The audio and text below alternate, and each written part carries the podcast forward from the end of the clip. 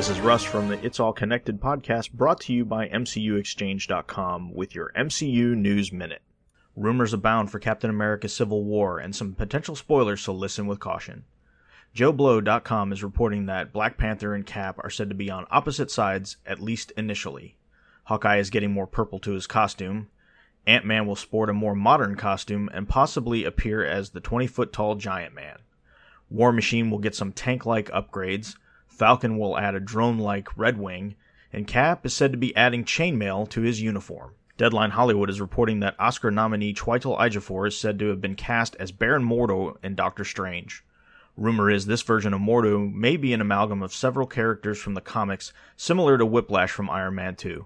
Marvel has not yet confirmed this casting. Doctor Strange is due in theaters November 4th, 2016. In sad news today, as veteran actor Sir Christopher Lee has passed away at the age of 93.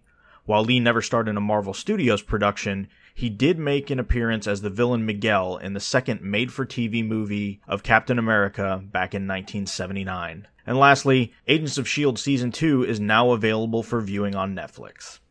And that's your news for Thursday, June 11th, 2015.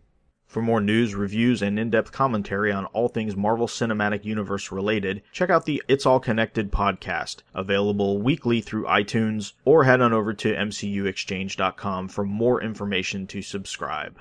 Thanks for listening.